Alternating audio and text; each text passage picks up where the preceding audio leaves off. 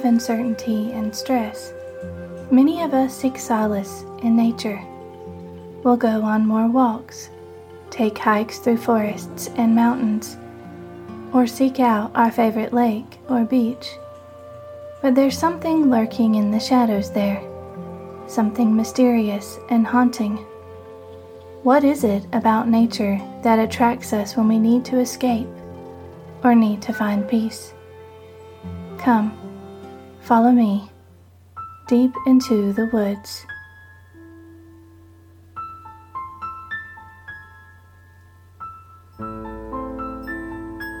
I'm Vanessa K. Eccles, and this is Fabled.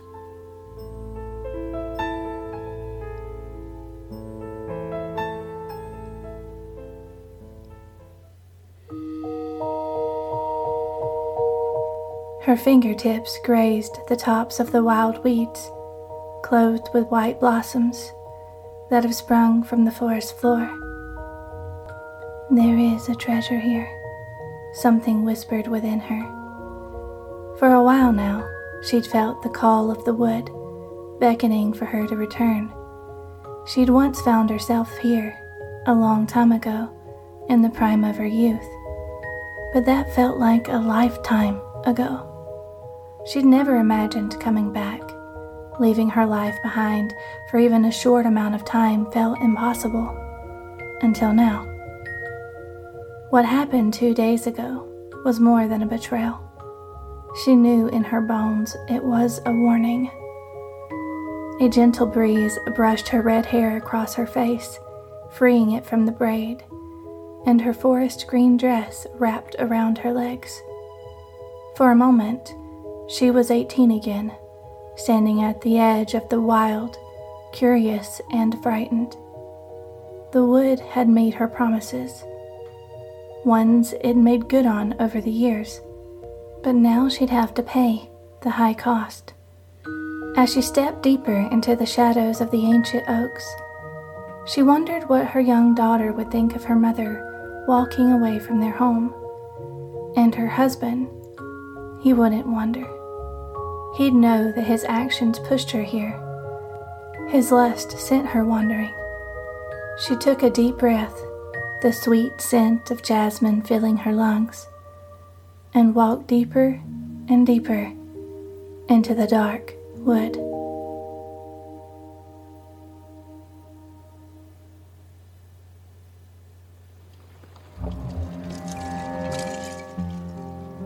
Forests in folklore are an archetype that symbolize a journey of discovery. This discovery is typically found through the transformation of the mind and the soul. In the hero's journey, the forest is any place the hero is called to that will both challenge and make him. The wood is a place of danger and trials, and mysterious magic. It's one of monsters, both real or in the form of great problems. The promise of going into the dark wood of life is the promise of coming through stronger, better, and someone altogether baptismally reborn. In literature, there have been many examples of the looming fear of facing the forest. After all, there in the dark, facing the unknown, is a place of vulnerability. Let's take the story of Hansel and Gretel as an example. Where did they meet the witch? in the woods. And what about Little Red Riding Hood? Where did the wolf appear to her? In the woods.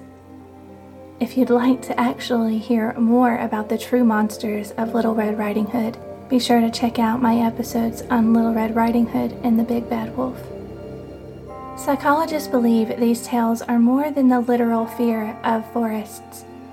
They are a metaphorical symbol of the deep journey into one's own mind and being Bruno Bettelheim in Uses of Enchantment explains, quote, Since ancient times, the near impenetrable forest in which we get lost has symbolized the dark, hidden, near impenetrable world of our unconscious.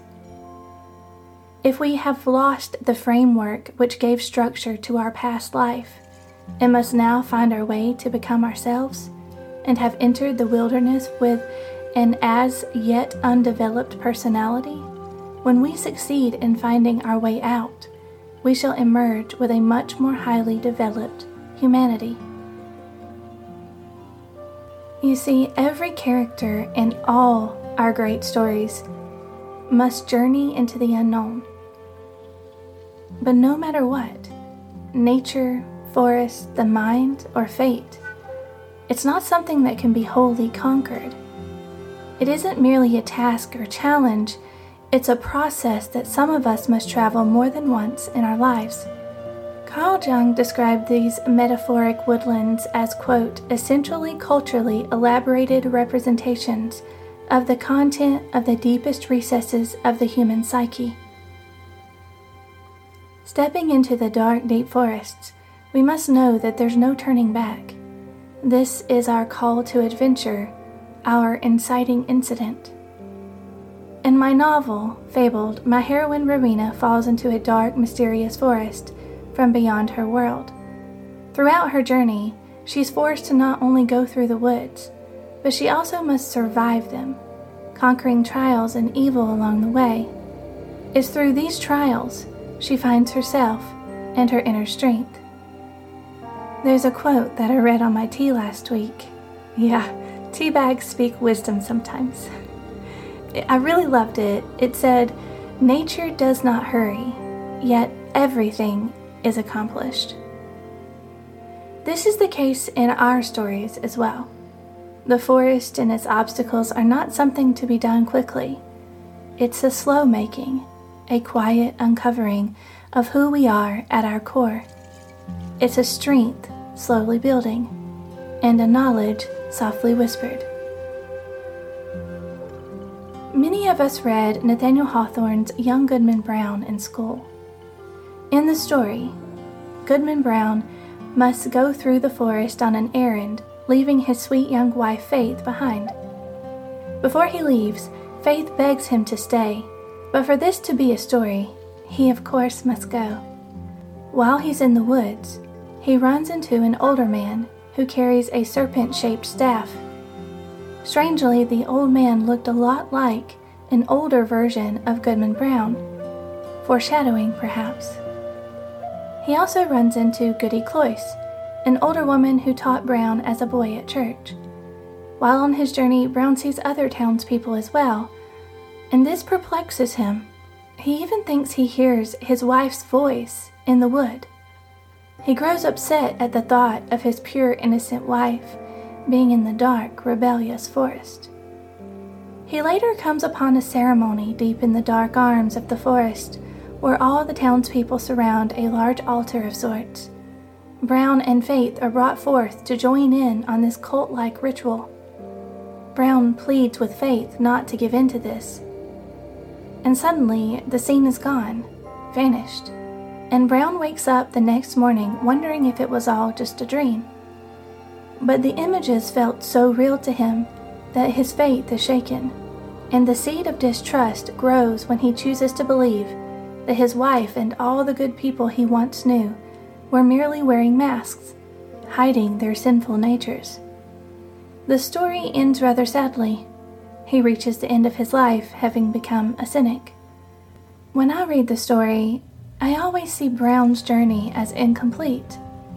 Fear kept him from exploring things deeper. Perhaps he was one who needed to revisit the forest, go on another adventure, to find who he truly was. I refuse to believe that Brown was meant to be nothing but a bitter cynic. In contrast, J.R.R. Tolkien's The Lord of the Rings, The Two Towers, has a more hopeful tone.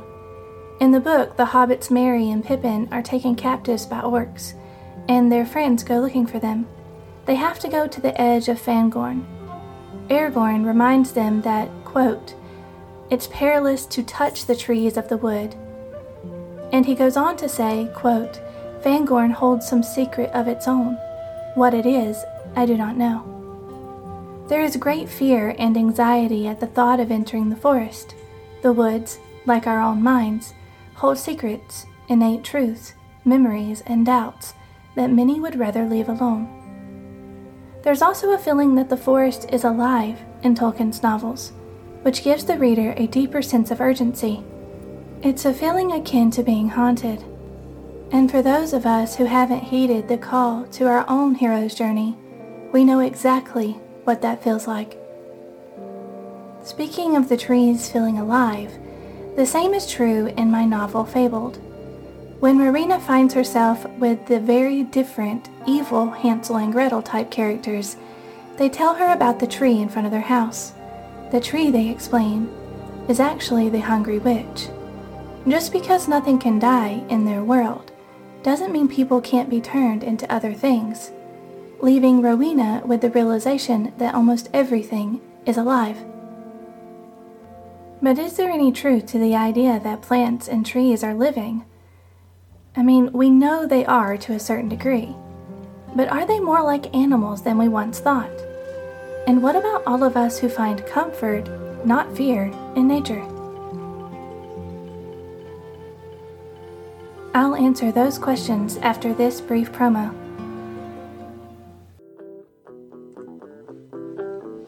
I'm Tina Jaramillo. And I'm Hillary Doherty. And we host the Muck podcast where we discuss the dark and sometimes weird true stories in American politics. And let me tell you, there are some weird ones. Girl, did you ever hear that story about how a deputy's wife practiced sex work in her home and a local commissioner got caught up in it? What? Well, what about how a gun advocate senator out of California engaged in gun trafficking? I mean, what is he thinking? Hypocrite. Capital H. Yes. Hey, we cover all that and more from Maladies, Madness, Mischief, and Murder in United States politics. Well, you can find us wherever you listen to podcasts and check us out on social media at the Muck Podcast. So, we've covered how the deep, dark woods are full of mystery and sometimes fear. But what about the peace it gives to many of us? An article in the Science Daily says that new research has discovered that just 20 minutes in nature will significantly lower your stress hormones. Dr. Mary Carol Hunter, associate professor at the University of Michigan, explains, quote, Our study shows that for the greatest payoff in terms of efficiently lowering levels of the stress hormone cortisol, you should spend 20 to 30 minutes sitting or walking in a place that provides you with a sense of nature. In order to get the full effect, one must not read, listen to music or audio, use their phone or internet, or be doing any aerobic exercise. In other words, you must sit or casually walk through nature, communing with nothing but the world around you and your own thoughts. For some, that may be a difficult thing. An article on heart.org says that a stroll in nature has also been shown to reduce negative thinking while boosting your energy, and being outside has been known to restore short term memory, ramp up creativity, improve problem solving skills, and help us feel like we're part of something bigger and more significant than ourselves. So, why does folklore paint nature as something wild and scary? In olden times, the forest was the end of civilization, structure, and law. In the forest, there are questions and exploration. It was a place that covered the wilderness of our natures. In history, the people who dwelled in the woods were those who were outcasted, women thought to be witches, ex criminals, healers, artists, and all types of people who didn't fit into the norm of society. The wood is a refuge from institutional thought and control. It's a place where the wild still thrives, and a place that encourages those who are comfortable with their own minds to explore, to deeply seek truths and enlightenment of every kind. In our busy world, many of us like the idea of a walk through the trees or a short hike down our favorite trail but to actually make time for them seems difficult. And the idea of not using our phones or the internet and allowing ourselves complete quiet with no distractions can seem boring to some and nearly impossible to others. But folklore and nature implore us to do so for our own health and future. What if I told you that you wouldn't actually be alone though? What if I told you that the plants and trees around you are, quote, just very slow animals? That's what Jack C. Schultz, a professor in the Division of Plant Sciences at the University of Missouri in Columbia, says after spending four decades of studying the interactions between plants and insects. An article by BBC explains that plants fight for food, trap prey, and fight for territory similar to their animal counterparts. Plants, like animals, are aware of their surroundings. Daniel Chamovitz of Tel Aviv University says, quote, The rootedness of plants, the fact that they are unmoving, means they actually have to be much more aware of their environment than you or I do. For example, the munching vibration of a caterpillar causes plants to flood chemicals to their leaves to deter the attackers, meaning that they actually respond to sound through vibrations. They can also smell in a way. It's been proved that they can smell certain insects coming and are aware of the danger signals their neighboring plants give off in the form of airborne chemicals. They seem to warn each other of looming threats and dangers. Dodder vines, a parasitic vine, sniffs out its host and wiggles toward it to find its prey. Plants don't sense things like humans, of course, but they do use photoreceptors to see, and I use that in air quotes. Researchers believe at the University of Missouri that they hear using mechanoreceptor proteins that are found in their cells. Plants respond to the environment by moving, even if it's slow. They lean towards windows for light, for example. Trees also have a fascinating community. Mother trees feed their saplings and warn of danger. There's scientific evidence that trees live in colonies similar to insects. They form alliances with their neighbors. They are connected underground by fungal networks, sharing nutrients and water, and communicate through these systems. They tell each other about disease, drought, and change their behaviors accordingly, says Peter Wohlleben, a German forester and author of The Hidden Life of Trees. He explains that saplings wouldn't survive without this network of both their parents and their neighbors pumping sugar into their roots. Trees, like other plants, communicate using pheromones and other signals. The forest is a remarkable place. I can't help but wonder how they respond to humans. Are we friend or foe? Or both?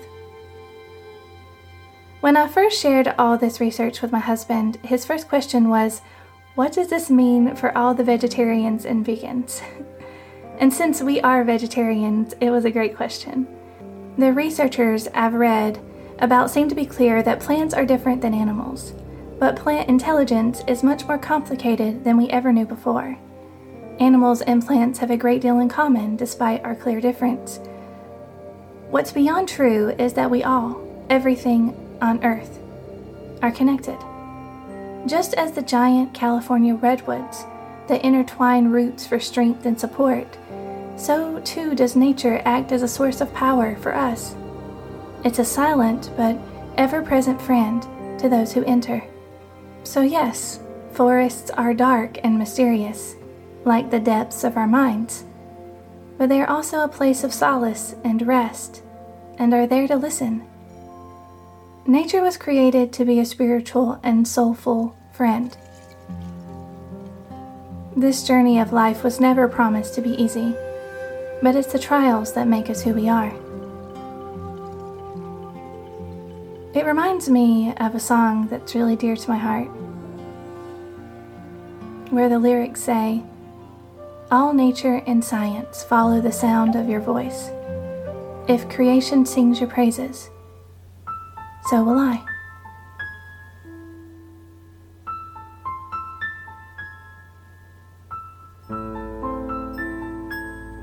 Fabled was produced by me, Vanessa K. Eccles, with music by Kevin MacLeod and Epidemic Sound. If you'd like to support the show, please visit patreon.com forward slash Fable Collective. Be sure to say hello on social media at Fable Collective. I pray you and yours are doing well during this difficult time. As always, thank you for listening.